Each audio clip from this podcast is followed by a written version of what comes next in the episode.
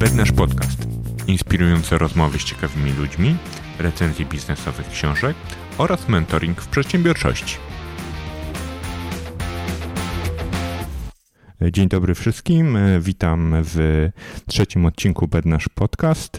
Dziękuję za e, bardzo ładne dotychczasowe odsłuchania. Jestem naprawdę zaskoczony, bo tych odsłuchań jest około 190 w tym momencie, e, więc uważam, że to jest bardzo dużo. E, dziękuję też bardzo za dotychczasowy feedback. Biorę go oczywiście absolutnie pod uwagę i, i jeszcze raz chciałbym, chciałbym bardzo podziękować.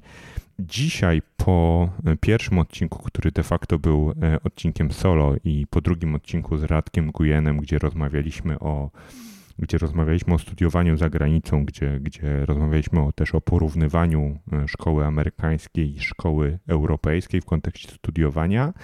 E, gość bardzo specjalny, gość, z którym mam przyjemność, czy będę miał przyjemność porozmawiać o tak naprawdę czymś bardzo, bardzo szczególnym, o dążeniu do celu. E, I, I żeby też nie przedłużać, żeby ta rozmowa była maksymalnie, maksymalnie ciekawa, to chciałbym przedstawić Patryka Sobczyka, z którym się znam e, wiele lat. Dzień dobry.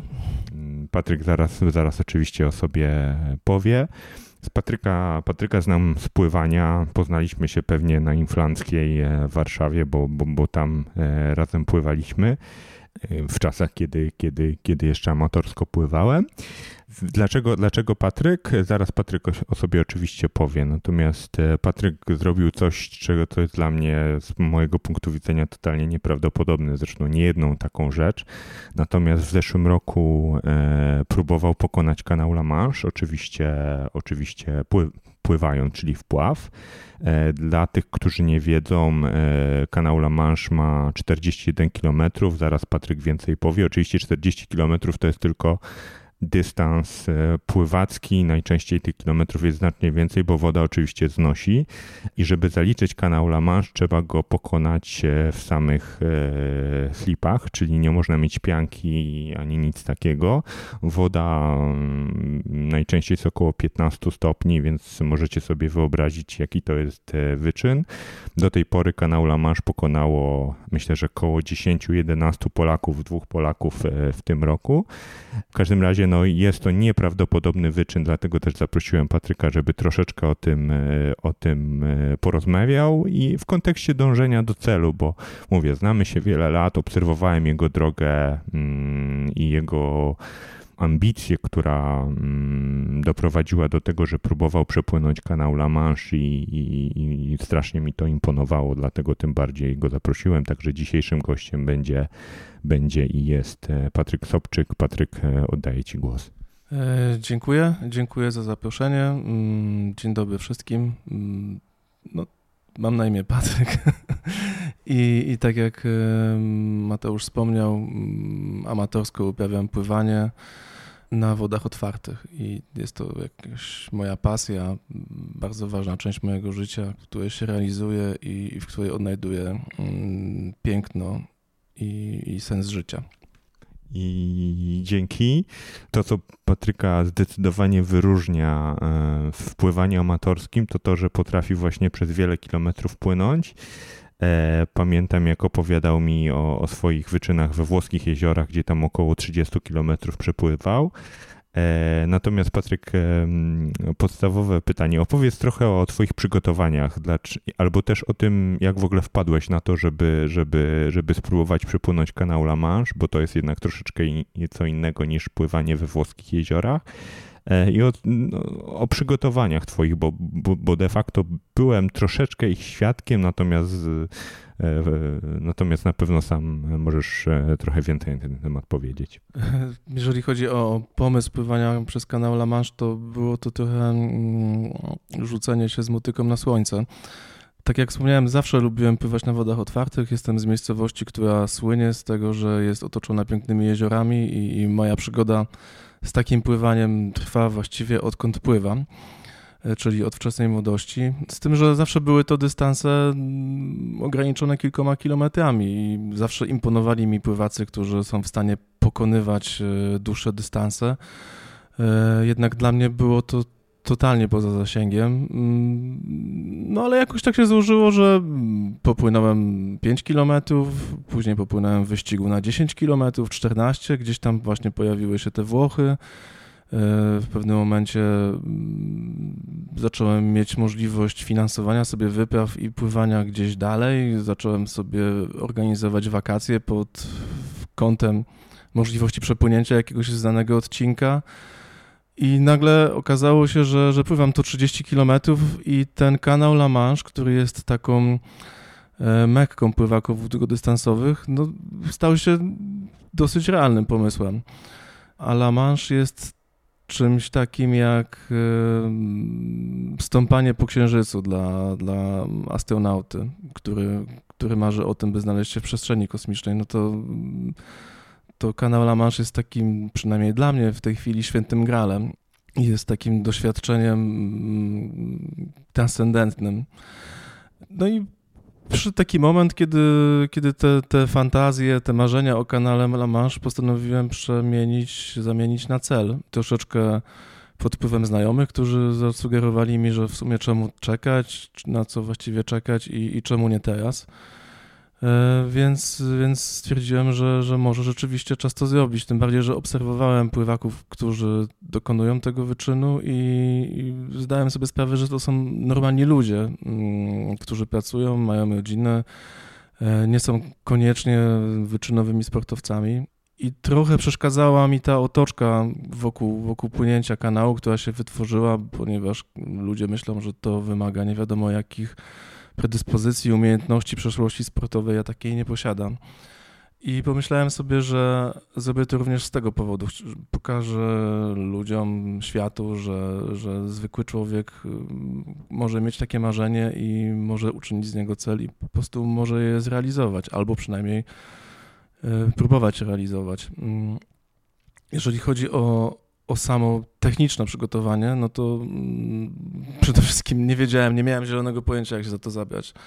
Generalnie wiąże się to z tym, że trzeba skontaktować się z federacją, trzeba znaleźć sobie kapitana, który przeprowadzi cię przez, przez kanał, bo przez kanał nie płynie się samodzielnie, tylko towarzyszy ci statek, który w pewien sposób wskazuje ci drogę i zabezpiecza cię. Na tym statku jest kapitan, który doskonale zna prądy, wie, jak przez kanał przepłynąć. Y, bezpiecznie jest obserwator federacji, który zalicza ci y, płynięcie. Jest też twój zespół, który podaje ci mm, żywność, napoje, w zależności od tego, jak sobie mm, ten, ten, tą przeprawę zaplanujesz. I czuwa nad twoim bezpieczeństwem i ewentualnie decyduje czasami za ciebie, czy, czy ten kanał powinieneś próbować pokonywać dalej, czy może mm, spróbować innym razem. Nie wiedząc do końca, jak to robić, postanowiłem, że po prostu pójdę na całość i skontaktuję się z taką moją idolką, mm, jeżeli chodzi o pływanie długodystansowe, z Chloe McCardell. E, Chloe jest, jest Australijką, jest, jest pływaczką długodystansową i w tym roku planuje pobić w ogóle rekord e, ilości przepłyniętych kanałów La Manche który w tej chwili wynosi 44 razy. Mm, chcę to zrobić 45 raz we wrześniu tego roku. Znalazłem adres mailowy do Chloe, napisałem do niej, przedstawiłem się, powiedziałem kim jestem i zapytałem, czy jest w stanie mi jakoś podpowiedzieć, co mogę zrobić, żeby żeby przez ten kanał popłynąć. Mm, nie mam swojego zespołu, nie mam sponsora, mm, nie mam nikogo, kto mógłby mi doradzać i zorganizować to za mnie, więc może ona mogłaby mi cokolwiek powiedzieć. E, a Chloe w ciągu kilku godzin odpisała mi na maila mm, i zaproponowała, że, że chętnie pomoże mi się przygotować, udzieli mi kilku rad trenerskich i dysponując kilkoma miejscami w roku, mm, tak zwanymi slotami, odstąpi mi jeden z nich. Co w ogóle wow, moja idolka odpisuje na mojego maila mm, i proponuje mi pomoc, ale również e, odstąpienie swojego miejsca. To jest dla mnie coś totalnie niespotykanego. Nagle okazało się, że, że mam możliwość płynięcia za rok i mam rok na przygotowania. Oczywiście to nie jest tak, że w ogóle nie byłem przygotowany, no bo już od jakiegoś czasu pływałem. I taką korespondencyjną e, drogą, komunikując się z Chloe, ale również trenując w moim tutaj rodzimym klubie Warsaw Masters Team, rozpocząłem swoje przygotowania do, do tej próby. Mm, no i tak to wyglądało, tak wyglądały, tak wyglądały początki. A powiedz na przykład, wiesz, bo dla mnie z perspektywy gościa, który najwięcej w życiu pływał, nie wiem, najdłuższy trening to chyba miałem 8 km, a najdłuższy wyścig 3 km, zresztą e, pewnie razem płynęliśmy na jeziorze Czerniakowskim. Jak wyglądały generalnie przygotowania w tym sensie też... Mm, ile pływałeś na przykład tygodniowo, mhm. ile ci czasu to zajmowało, no i przede wszystkim jak ci się to udało na, na przykład łączyć z pracą zawodową, nie? Bo, bo, bo to jest też dla mnie ciekawe, będąc troszeczkę świadkiem tego wszystkiego i wiedząc, ile cię to kosztowało, nie? W kontekście właśnie tego, tego, tego, dążeniu, tego dążenia do celu. Bo o samym, o samym kanale czy samym płynięciu to pewnie sobie zaraz jeszcze porozmawiamy. Natomiast ta faza taka przygotowawcza jeszcze. Było to trochę, mm, znaczy robiłem to zupełnie inaczej niż e, wydawało mi się, że powinno się to robić. E, przede wszystkim e, mając jakieś życie prywatne i zawodowe, i to no, takie, w którym funkcjonować staram się w 100%.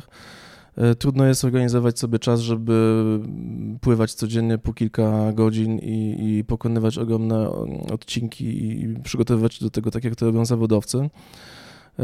Więc obmyśliliśmy nieco inny plan i pływałem mniej więcej raz dziennie, mm, czyli 7 razy w tygodniu po około 5-4 km, czyli nie są to jakieś zatrważające mm, objętości pływackie w porównaniu na przykład z wyczynowymi pływakami, którzy trenują pływanie na, na krótszych dystansach. E, ja niestety na więcej sobie pozwolić nie mogłem, więc e, zorganizowanie sobie półtorej, dwóch godzin dziennie to i tak już było całkiem sporo. I tak sobie starałem organizować czas, żeby, żeby pływać albo wcześniej rano, e, albo gdzieś tam wyskakiwałem sobie w porze lunchu na godzinę, a później wieczorem dokręcałem te kilometry na wieczornych treningach, albo dwa razy po pół godziny, albo trzy razy po pół godziny, albo jadąc do pracy wstępowałem do jednego, na jeden basen, wykonywałem część treningu po południu, wracając z pracy 45 minut na innej pływalni, a wieczorem wchodziłem do jeziora, żeby, y, żeby ten trening był pełny. Starałem się mm, korzystać z różnych innych narzędzi typu suche wiosła, siłownia, także ta, ta aktywność nie polegała jedynie na pływaniu. Przede wszystkim starałem się oswajać zimną wodą, bo kanał La słynie z tego, że no, woda w nim nie jest zbyt ciepła, o czym wspomniałeś.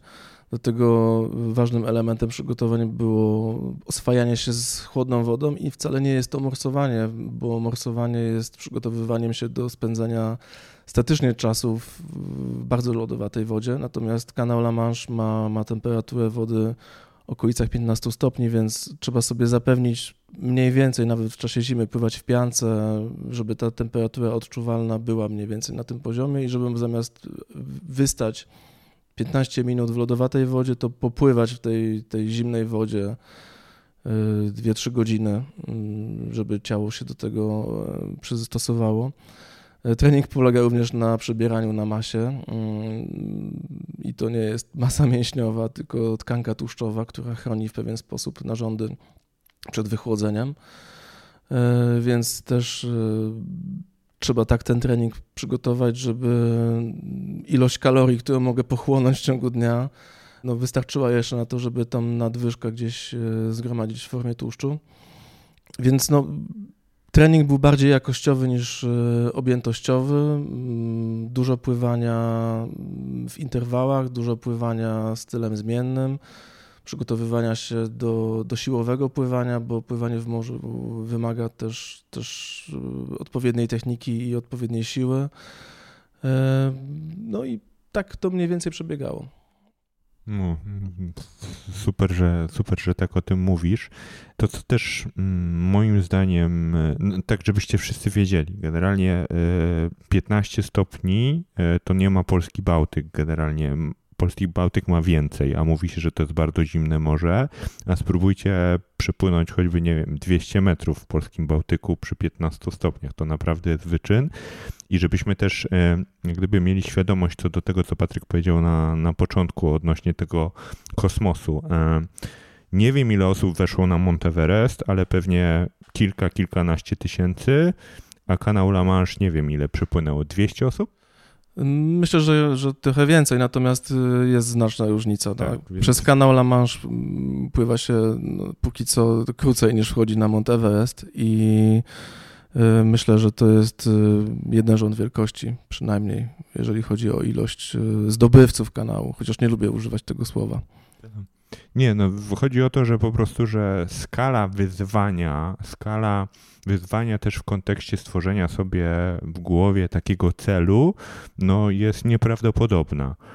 E, ale jeszcze mam e, takie pytanie, bo mm, e, płynąłeś mniej więcej sierpień, wrzesień zeszłego roku, chyba przełom tak, nawet. na przełomie sierpnia, września. Tak, tak pamiętam to, obserwując. Natomiast no wiadomo, co się stało wczesną wiosną zeszłego roku, był COVID. E, I, jak ci się udało na przykład łączyć to, że na przykład baseny nagle były zamknięte i też e, jak sobie radziłeś z tą zimną wodą? Bo jakbyś mógł troszkę więcej o tym, bo to jest dla mnie. Mm. Ja zawsze miałem największy problem na basenie z zimną wodą, bo żebyście też wszyscy wiedzieli, jak jesteście w ruchu, to generalnie ta woda nawet dobrze, że jest troszkę zimniejsza, ale troszkę zimniejsza to jest 25-26 stopni.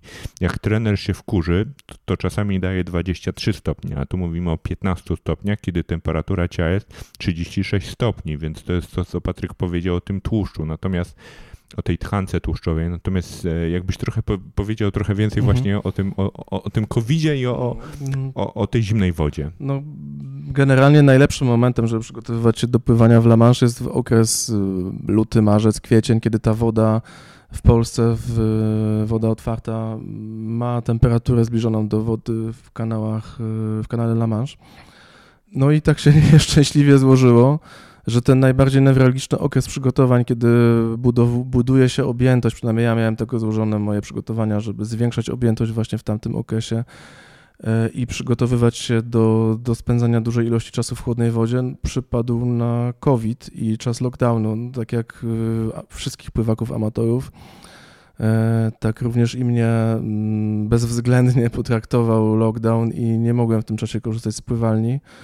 A pamiętamy też, że zamknięte były lasy i też średnio można było korzystać z uroków polskich jezior. Oczywiście e, udawało się to robić, ale było to opatrzone pewnym stresem, bo mm, musiałem uciekać w miejsca, gdzie e, trudno dotrzeć, gdzie raczej nikt mnie nie zobaczy, gdzie też nie mogłem czuć się do końca bezpiecznie, więc e, też ten czas ekspozycji na chłód y, był przez to ograniczony, bo nie mogłem sobie pozwolić na wypożyczenie łodzi wiosłowej wtedy, kiedy tej łodzi wiosłowej legalnie wypożyczyć nie można było.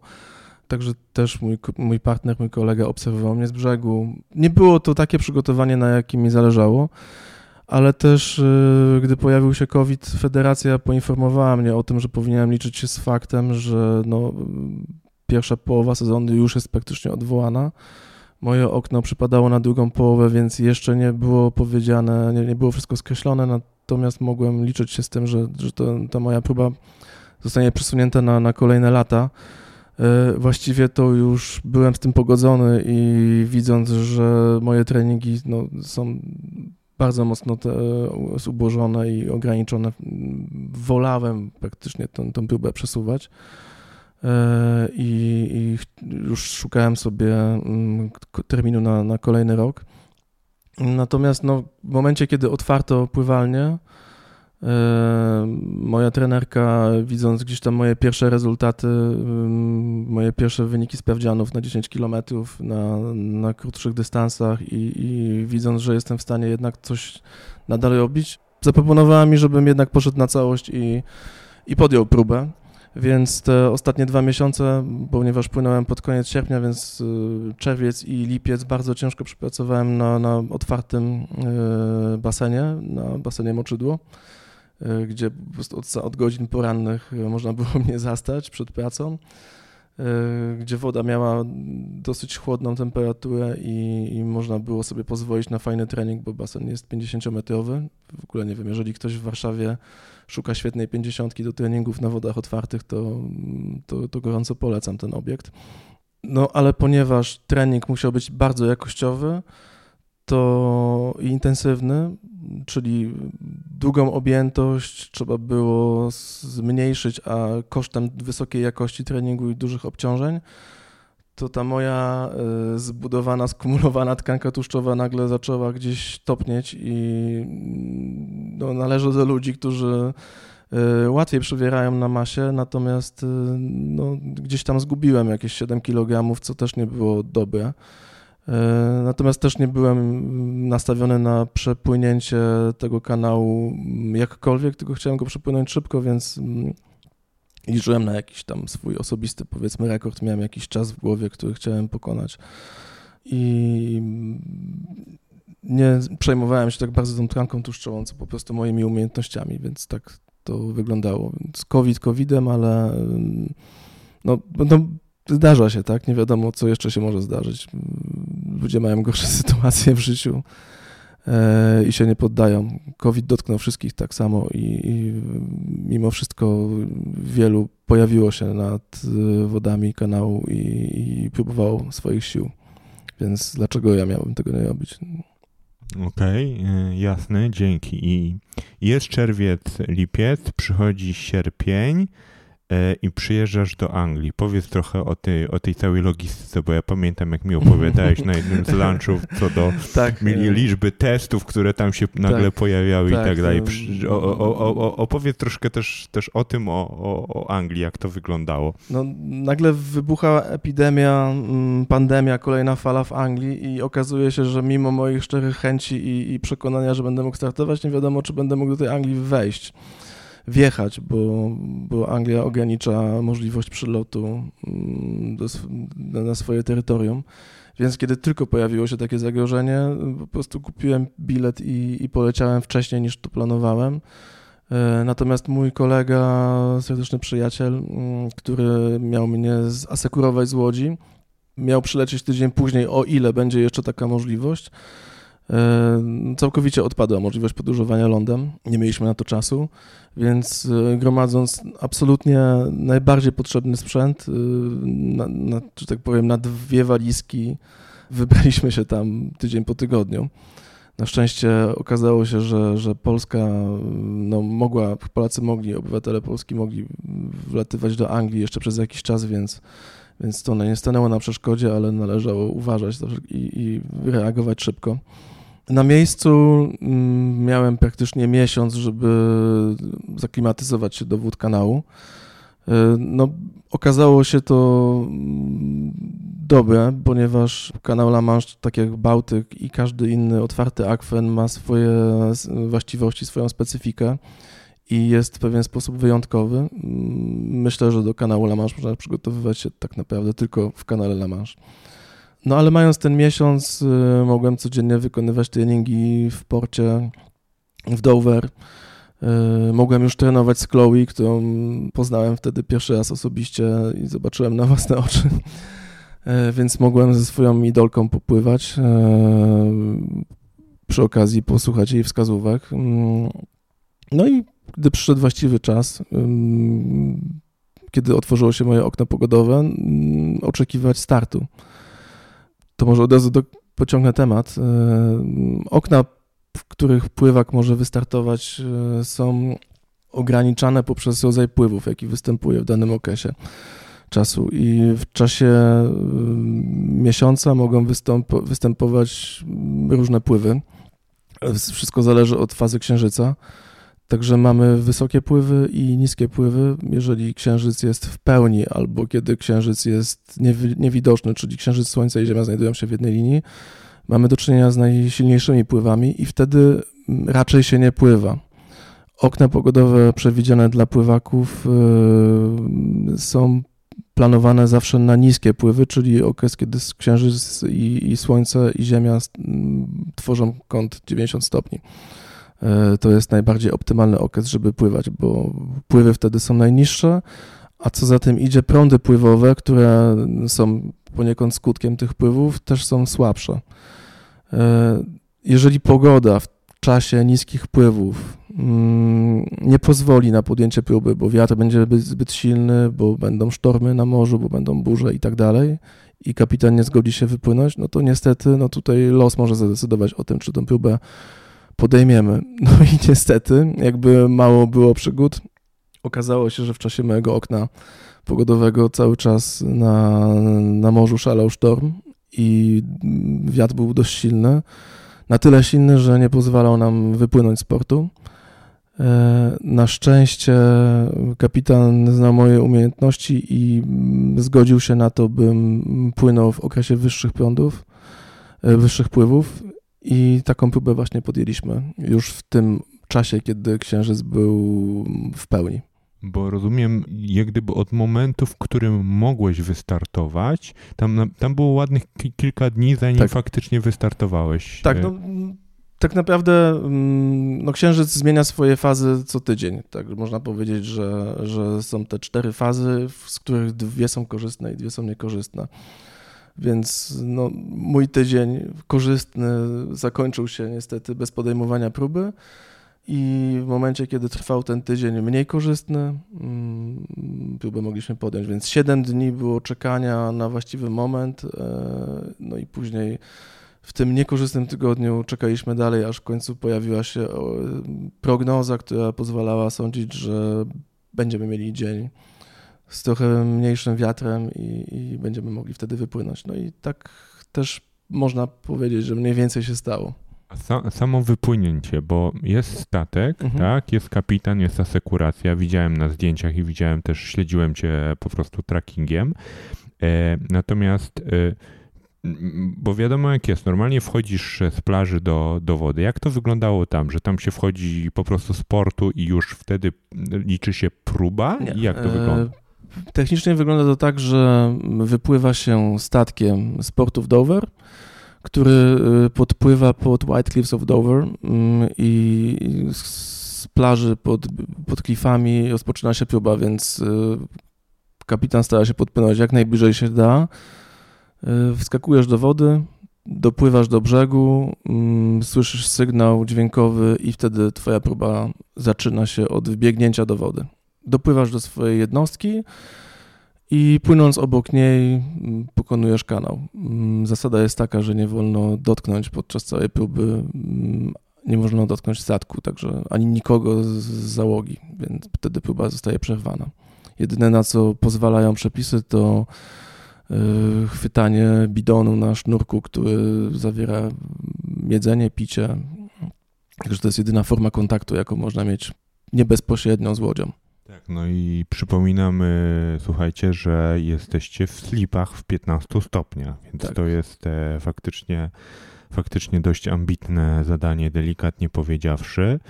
E, a na przykład, co, co miałeś w głowie, jak zaczynałeś tak tą próbę, bo próbuję sobie to wyobrazić.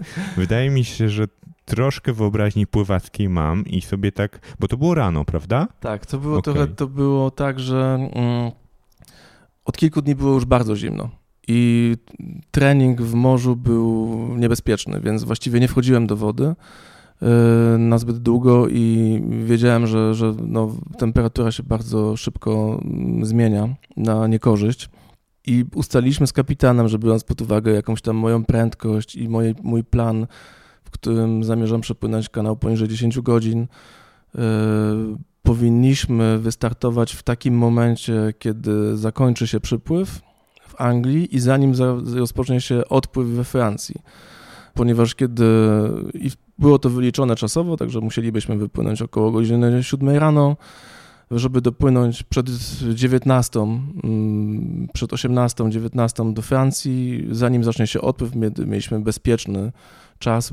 W momencie, kiedy zacząłby się odpływ, to musiałbym, tak, że tak powiem, trochę płynąć w miejscu przez pewien czas, zanim mógłbym do, do, do brzegu Francji dotrzeć.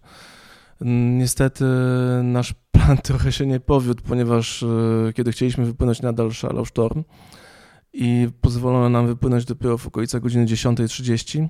Więc od samego początku wiedziałem, że mm, żeby zdążyć przed odpływem albo żeby jak najkrócej w nim przebywać, musiałem płynąć po prostu szybko.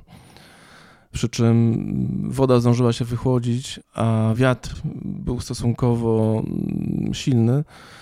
No, pierwsze myśli, mm, Trochę może, nie wiem, czy zabrzmi to, zabrzmi to dobrze, ale przez pierwsze dwie godziny było mi cholernie zimno i zastanawiałem się nad tym, jak wyjść z tego kanału, jak wyjść z tej wody na statek, żeby to nie wyglądało tak, jakbym się poddał, bo naprawdę mm, ta temperatura bolała. Mm, zmieniliśmy sposób żywienia. Na początku planowaliśmy, że co 40 minut będę otrzymywał 100 ml napoju ze spuszczonymi węglowodanami.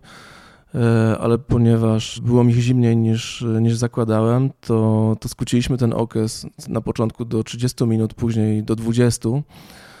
No i z tą myślą mm, udało się najpierw przepłynąć pierwsze 3 godziny, a gdy już miałem do sobą ponad 10 kilometrów, to stwierdziłem, że cholera, może jednak przepłynę ten kanał. Przy czym no, tempo miałem dosyć dobre, bo musiałem płynąć na dużej frekwencji, na wysokiej frekwencji, żeby nie zmarznąć. I jakoś tak oswoiłem się z myślą, że co 20 minut dostaję ciepłe, ciepłe płyny i gdzieś tam wyczekiwałem, patrząc na statek, kiedy mój kolega zacznie się ruszać na pokładzie i przygotowywać ten napój. I to było takie gdzieś tam trzymające przy nadziei, że no, za chwilę znów będzie mi cieplej, znów wleję w siebie te, te ciepłe płyny. I myślę, że po tych trzech, dwóch, trzech godzinach mm, przychodzi taki moment, myślę, że maratończycy, pływacy długodystansowi znają to doskonale. Ja to nazywam taki stan e, snu. To jest taki moment, w którym właściwie czas już przestaje mm, istnieć i jesteś sobie tylko ty, jest woda, jest ten, ten, ten bezmiar i czujesz się właściwie tylko już tą, ten, ten ogrom, tą transcendencję, tą przyjemność obcowania z przyrodą. I, i zaczyna się tak naprawdę to, czego, czego ja szukam w tych wyzwaniach, czyli tego bycia na Księżycu, tego, tego znika gdzieś e, za horyzontem Anglia, nie widać jeszcze Francji i gdy ta Francja zaczyna gdzieś się pojawiać, to masz wrażenie, że obserwujesz mm, no, mi to przywołało jeden obraz w głowie, który zawsze niesamowicie na mnie oddziałuje. Mianowicie E, scena, w której mm, jest pierwsze lądowanie Amerykanów na Księżycu i gdzieś tam w tle widać e, Ziemię, ten zachód Ziemi na Księżycu. To dla mnie jest to po prostu najbardziej magiczne, co, czego można doświadczyć i właśnie ten, ten zachód Ziemi. To było coś, co, co obserwowałem, będąc w wodach e, cieśniny, cieśniny kaletańskiej i myślę, że mm, no, dla samego tego doświadczenia warto było to zrobić. Także odliczanie kolejnego karmienia, wejście w ten stan flow i, i radość z bycia tam. I nagle uświadamiam sobie, że przecież dlaczego miałbym znaleźć powód, żeby stamtąd wyjść? Przecież ja tu chciałem być, ja chciałem tu się znaleźć. To jest moja nagroda za, E, za te przygotowania, za to wszystko, co zrobiłem, za to wszystko, za co zapłaciłem, bo to też jest duży koszt. Jestem tam, gdzie chciałem i chcę się cieszyć tym, że tu jestem. A co będzie, czy dopłynę na, drugą, na brzeg, czy nie, no zobaczymy. Także mm, tak to mniej więcej wyglądało. A powiedz, jedna rzecz, która mnie tak e, dosyć mocno interesuje z perspektywy obserwowania w ogóle prób e, ludzi, którzy próbują przepłynąć kanał La Manche. Jak wygląda nawigacja? Bo ona wygląda zupełnie inaczej w różnym zakresie. Ostatnio jeden z Polaków e, przepłynął ponad 60 km, czyli tam nieźle go poznosiło. No bo e, sama e, taka normalna nasza nawigacja, jaką robimy w wyścigach na 3-5 km, jest niemożliwa założyć, tak? Bo nie widać tego, co trzeba, też żeby wszyscy wiedzieli. Generalnie nawigacja w wodach otwartych jest strasznie trudna, tak? Chociażby nasze jeziorko czerniakowskie warszawskie, jak myśmy się ścigali nieraz w jeziorku czarniakowskim, jak jeszcze były zawody, e, organizowane właśnie przez Warsaw Masters Team, czyli nasz wspólny klub, to nawet tam, kiedy to jest naprawdę wszystko jest teoretycznie jasne. Jak się robiło boję dalszą i się robiło nawrót przez plecy i była jedna wielka kilometrowa prosta do kolejnej boi, to tam generalnie można było bardzo dużo stracić albo bardzo dużo zyskać. Jak gdyby, żebyście też wiedzieli, nawigacja w wodach otwartych to jest nieprawdopodobna sztuka. I, i stąd moje pytanie, jak ta nawigacja wyglądała? Ja tylko chciałbym powiedzieć, że mm, trochę się z tobą nie zgodzę, bo y, oczywiście, że nawigacja jest trudna, ale nie nazwałbym ją bardzo trudną. Po prostu jest to rzecz, która wymaga nabycia jakiejś umiejętności i chciałbym, żeby słuchacze, którzy będą słuchali tej rozmowy, od razu się nie zniechęcili. Jeżeli mają ochotę wejść do jeziorka Czerniakowskiego i przepłynąć na drugą stronę, no to naprawdę można to zrobić i, i, można nauczyć się tej nawigacji. Jest mnóstwo filmików, tutoriali w internecie, jest kilka publikacji, jest, są fajne książki i myślę, że też jest dużo trenerów, którzy potrafią to wytłumaczyć, e, więc e, nie ma tragedii. Natomiast nawigacja w kanale La Manche jest zupełnie inna, ponieważ, e, tak jak powiedziałeś, że pływak potrafi przedryfować w tej wodzie po 60 km. Znaczy należy, ja mam jedną zasadę. Kanał La Manche ma 35 km, powiedzmy, w najwęższym miejscu i dla mnie kanał La Manche zawsze ma 35 km. Pływak płynie przed siebie i stara się go pokonać w linii prostej, więc e, czy przepłynie go szybciej czy wolniej, czy prądy go przeniosą na północ i na południe, to to nie jest jego praca. Jego pracą jest to, co robi, żeby przepłynąć przed siebie i zawsze będzie to 35 km. I, I, nie ma dla mnie czegoś takiego, że jeden pływak przepłynął kanał La Manche i miał 45 km, a drugi jest od niego lepszy, bo płynął 60 km. Nie, on prawdopodobnie albo trafił na gorsze warunki pogodowe, albo płynął wolniej, Mm, pozwalając, żeby te prądy wyniosły go mm, wyżej albo niżej mm, globu. Zawsze jest 35 km i, i tak to należy przyjmować. Natomiast jeżeli chodzi o samą nawigację, no to od nawigowania jest tutaj właśnie ten statek, więc tutaj jest nam dużo łatwiej, bo wystarczy płynąć w odpowiedniej odległości od statku i już on zadba o to, żebyśmy płynęli we właściwym kierunku. Statek dostosowuje swoją prędkość do nas, i płynie w takim kierunku, w, nasz, w jakim znoszą nas prądy. On nie jest w stanie nas od tego w jakikolwiek sposób chronić. Natomiast statek ustawia nas w właściwym kierunku, tak żeby te prądy y, jak najefektywniej pokonywać. Więc y, tak to wygląda, jeżeli chodzi o nawigację. Patrzysz na statek i najlepiej nie zastanawiać się nad tym, jak daleko jest od ciebie linia brzegowa Anglii, bo można płynąć 5 godzin i ona nadal jest tak samo daleko. Można się szybko zniechęcić. Aż w pewnym momencie znika i nagle jest Francja, więc mm, jest w tym jakiś rodzaj magii. Tam, e, zdecydowanie. E, Okej, okay. To, to, to, to wróćmy do samej, e, samej próby. Słuchaj, jesteś po 3-4 godzinach, miałeś plan na 10 godzin, poniżej 10 godzin. Mhm informacyjnie dla wszystkich to jest mega szybko. E, Sebastian Karaś ile przepłynął? 10 godzin? Nie, 8,48 on dziś Okej, okay, dobra, ale Sebastian Karaś no to, to, to też jest dosyć szybki pływak, e, były pływak zawodowy, który zresztą też przepłynął na Bornholm, ale to zupełnie inna historia. Dobra, jesteś po trzech godzinach i, i, i, i osiągasz ten stan, w którym generalnie mhm. snu, jak sam powiedziałeś, czyli, czyli jest w miarę dobrze, jak ja to czytam, i, i, i, i jak to potem e, wyglądało? Bo, bo, bo czy było ci nagle troszkę cieplej, znaczy na pewno nie było ogólnie cieplej, ale tak psychologicznie było ci cieplej, czy, czy nadal to było nie, tak właśnie? Było, było zimno, cały czas było zimno i jednak ten, ta myśl o tym, że jest zimno towarzyszyła mi bez przerwy i yy, no po prostu się do niej przyzwyczaiłem.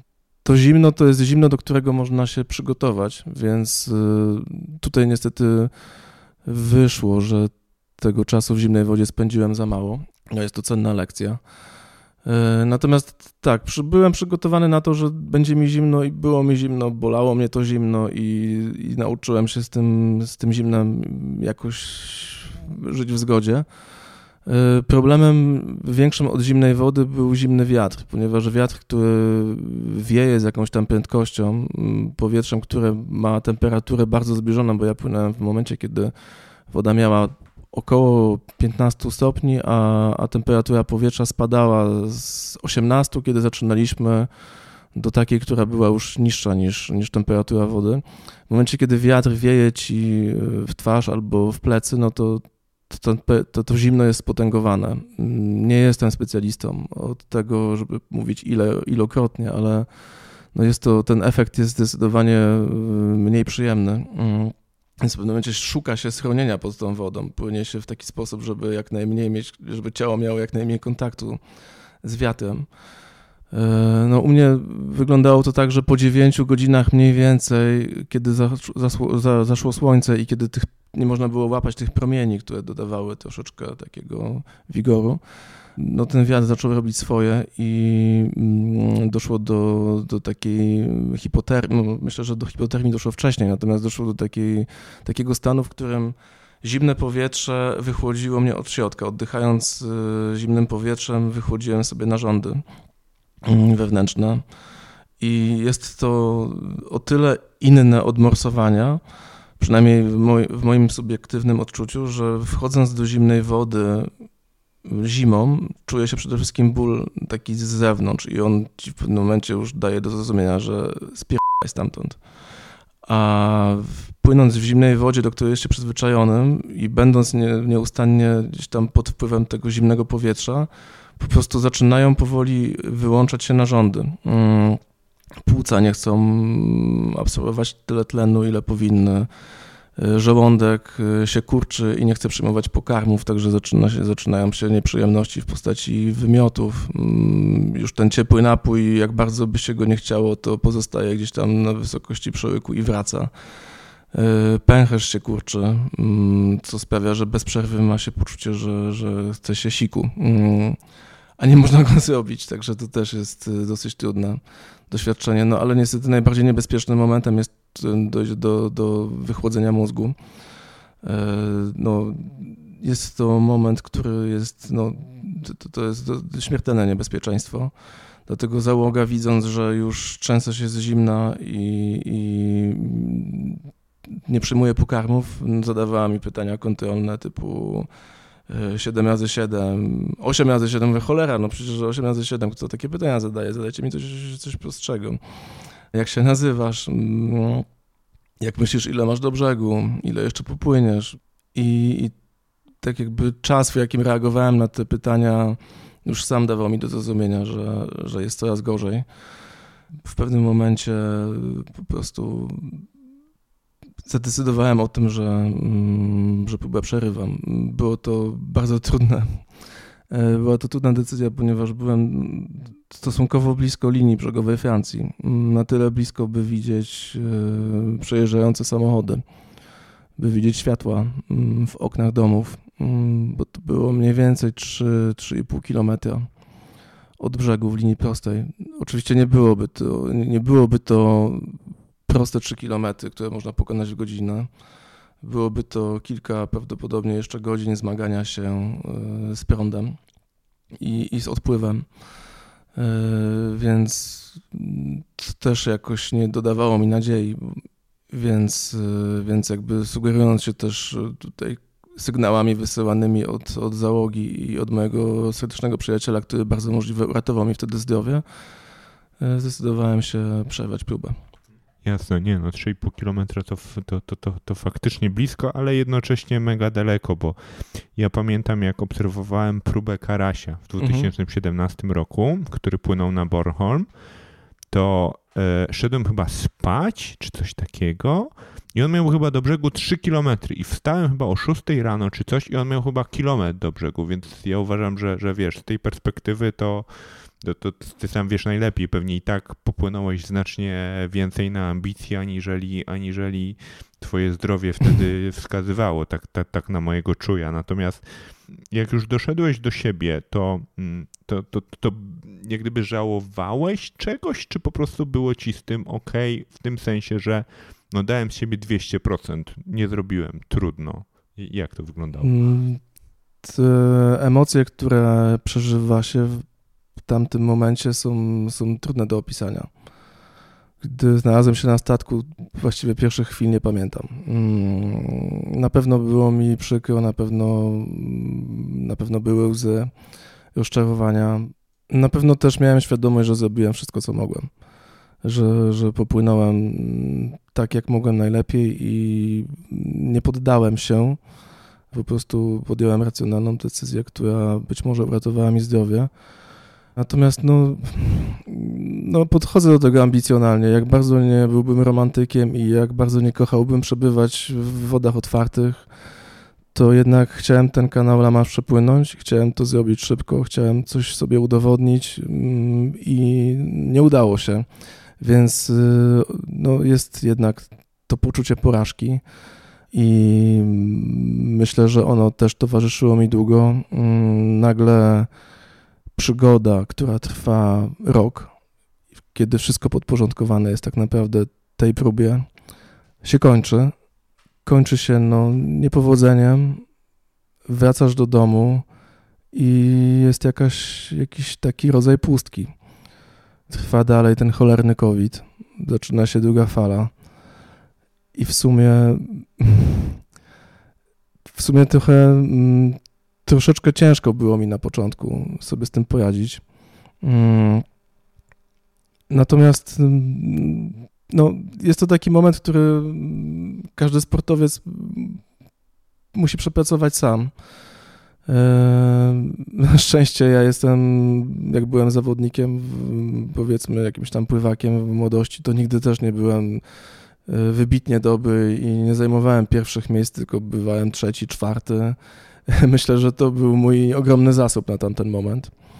Mm, wiedziałem też, że mam potwierdzony kolejny termin e, próby przepłynięcia La Manche, więc, więc to też trzymało mnie jakoś pozwalało mi jakoś pozytywnie patrzeć w przyszłość i wiedziałem, że jest to dla mnie ogromna wiedza, to co wyniosłem stamtąd. E, na pewno wiem, że wiele rzeczy mógłbym zrobić inaczej, na pewno wiem, że wiele rzeczy nie mogłem zrobić inaczej, ale też myślę, że, że nie ma co zrzucać e, winy na okoliczności. Gdybym mógł tamtą próbę podjąć jeszcze raz, raczej nie zrobiłbym niczego inaczej, bo nie miałbym tej wiedzy. Dzisiaj e, bogatszy o doświadczenia przygotowuję się w nieco inny sposób no i mam to szczęście, że i mam nadzieję, że odpukać nic się nie zmieni. Mogę trenować. E, mam przed sobą praktycznie cały rok do kolejnej próby i, i zamierzam to zrobić e, tak bardzo profesjonalnie, jak się da. A powiedz, czyli, czyli jest, e, będziesz miał kolejną próbę, czyli ona będzie za rok mniej więcej? Tak, próba będzie między 1 a 7 września okay, przyszłego roku. 1-7 września woda w kanale jest 15 stopni nadal, nadal a okay. nadal. Okej, okay. a to z reguły jest koło, wrze... znaczy, bo wiem, znaczy, że okno się w lipcu jakoś zaczyna, nie? Tak, znaczy to jest troszeczkę tak, że okno zaczyna się y, już w połowie maja i są śmiałkowie, którzy próbują robić to wcześniej. Natomiast y, terminy są bardzo odległe, y, więc jeżeli chciałbym termin taki najbardziej optymalny, czyli przełom lipca, sierpnia, musiałbym poczekać parę lat, a wiadomo też nie młodnieję, jestem podatny na kontuzję jak każdy człowiek, nie mam nie wiadomo ile czasu, a tak naprawdę no, jestem ambitny i chcę to zrobić już. I myślę, że jestem w stanie znów to zrobić i tym razem odnieść sukces. Wiem, co zrobiłem źle i myślę, że też miałem, miałem pecha, jeżeli chodzi o pogodę bo statystycznie pogoda na przełomie sierpnia i września jest najbardziej stabilna i jest to dosyć dobry okres na, na podejmowanie Po prostu no, 2020 był rokiem, który musiał nas wiele nauczyć. Miejmy nadzieję, że ta lekcja zostanie dobrze odrobiona i będzie można e, później z tej wiedzy coś czerpać. Czym, wiesz, wiem, że ty to nazywasz porażką, ja to w 100% rozumiem. Będąc troszeczkę no, sportowcem, oczywiście amatorem kiedyś, mam nadzieję, że kiedyś do tego wrócę, ale e, powiem ci taką moją historię w takim razie e, w kontekście porażki. Ja tego jako porażkę nie traktuję, ale, ale i to a, absolutnie jest inna skala wyzwania. Natomiast jak jak zacząłem pływać amatorsko na poważnie, to żebyście też wiedzieli, to znaczy 6-7 razy w tygodniu po godzinę, półtorej, tak jak Patryk opowiadał, czasami w porze ranczu o 6 rano, czasami, znaczy często było się w wodzie o 6 rano, żeby szybko wrócić e, do domu, no taka specyfika pływaka amatora. Natomiast moim celem było zdobycie medalu Mistrzostw Polski Masters. E, tak sobie wymyśliłem. I w najlepszej formie w życiu byłem w 2017 roku. Jak gdyby miałem najlepsze wtedy ciało, bardzo dobrze mi się pływało. Byliśmy po takim e, katorżniczym obozie na Węgrzech w lutym 2017 roku. Z, który prowadził olimpijczyk, e, olimpijczyk z Pekinu, e, taki chłopak, który na właśnie świetny pływak. No i miałem taką sytuację, że wtedy byłem chyba cztery razy czwarty.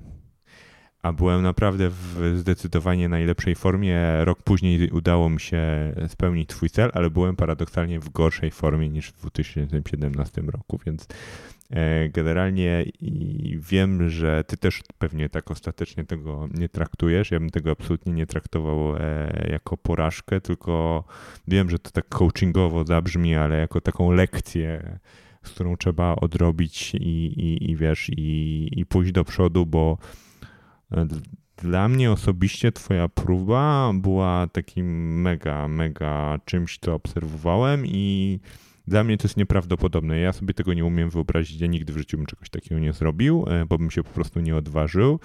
Więc tak czy siak szapoba i, i wiesz, i na pewno trzymamy kciuki za przyszły rok. Mm, bardzo Ci dziękuję. Pamiętam, że byłeś pierwszy na Mistrzostwach Warszawy Open Water. No, Open Water byłem, A. tylko pamiętaj, że na Open Water nie ma nawrotów. Okej. Okay. Myślę, że te nawroty, o których wspomniałeś na bojkach są znacznie trudniejsze. E, więc no, nie, nie, nie ujmuj sobie tak bardzo. Nie, nie ujmuję, tylko mówię właśnie w kontekście, wiesz, tej, tej jakiejś tam po części porażki, bo ja wtedy też byłem dosyć mocno podłamany. Mam nadzieję, że wrócisz do treningów. Mm, czekamy na ciebie na Inflanckiej. E, a jeżeli chodzi o, o to wsparcie, bardzo Ci dziękuję i dziękuję za te słowa. Miałem ogromne wsparcie ze strony mojego klubu. Wiedziałem, ile ludzi obserwuje tą, tą próbę mieszkańcy mojego rodzimego miasta. Nawet nie miałem świadomości tego, że to wydarzenie na Facebooku obserwuje kilkaset osób. Mm, było to dla mnie niesamowitym wyróżnieniem. Właściwie dzień po, po no, nieudanej dla mnie próbie miałem kilka telefonów od dziennikarzy z lokalnej prasy. Zupełnie tego nie rozumiałem. Mm, dzisiaj wiem, że, że ma to ogromną wartość i Wydaje mi się, że taki naturczyk jak ja, który nigdy nie był wyczynowym pływakiem, nigdy nawet nie trenował w sekcji pływackiej profesjonalnie, który podejmuje się takich działań, może być y, jakąś formą inspiracji dla innych i może bardziej przemawiać do wyobraźni zwykłych ludzi, którzy, którzy po prostu chcą robić fajne rzeczy i to nie musi być pływanie. Mm, to może być cokolwiek, to może być pisanie książek, to może być rysowania komiksów. Mm, po prostu e, róbcie to, bo życie jest jedno i nie warto czekać. Mm, dzięki za te słowa. No tak jak słyszycie, generalnie y, rozmawiamy ponad 50 minut, y, natomiast bardzo, bardzo mi zależy, bardzo nam zależy, żebyście ten odcinek bardziej potraktowali jako właśnie odcinek o o dążeniu do celu, o ambicji, o tym, mm, ile tak naprawdę potrzeba różnej własnej inicjatywy, e, własnego działania, żeby, żeby próbować ten cel spełnić, jakkolwiek e, by go nie nazwać, no bo cel, który chce sobie, który sobie wymyślił Patryk jest jakimś totalnym kosmosem. To, że akurat mówimy o pływaniu, na którym obydwoje się w miarę jakoś tam znamy, to jest e, troszkę przypadek. Natomiast, no tak jak, tak jak słyszycie, no Patryk rok po nadal wszystko doskonale pamięta. Dla mnie to cały czas jest abstrakcja i, i, i absolutnie trzymamy kciuki i, i, i Patryk powinien i, na, i jest dla mnie inspiracją, dla wielu ludzi jest inspiracją. Ja się nie dziwię, że dziennikarze do ciebie dzwonili. Dzięki. Także, także wydaje mi się, że, że, że ten odcinek bardzo wartościowy i, I tyle. Właściwie nie ma, nie ma jakby jakiejś puenty tu, tu robić, bo wszystko zostało de facto powiedziane.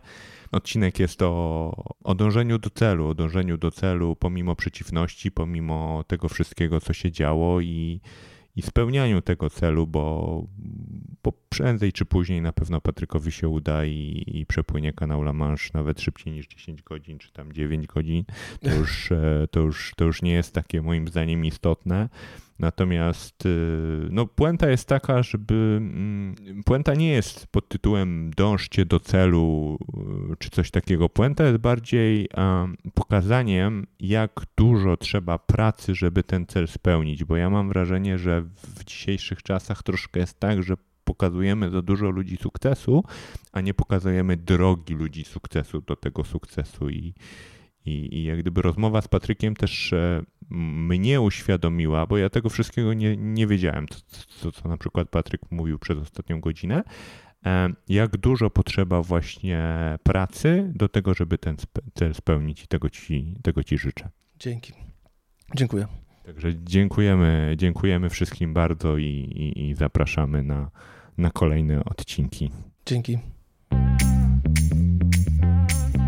Dziękuję za wysłuchanie tego odcinka. Fajnie, że tu jesteś. Podziel się ze mną swoją opinią w Apple Podcast i zasubskrybuj mój kanał. Jeśli chcesz się ze mną skontaktować, napisz maila na adres podcastmałpa.embednasz.pl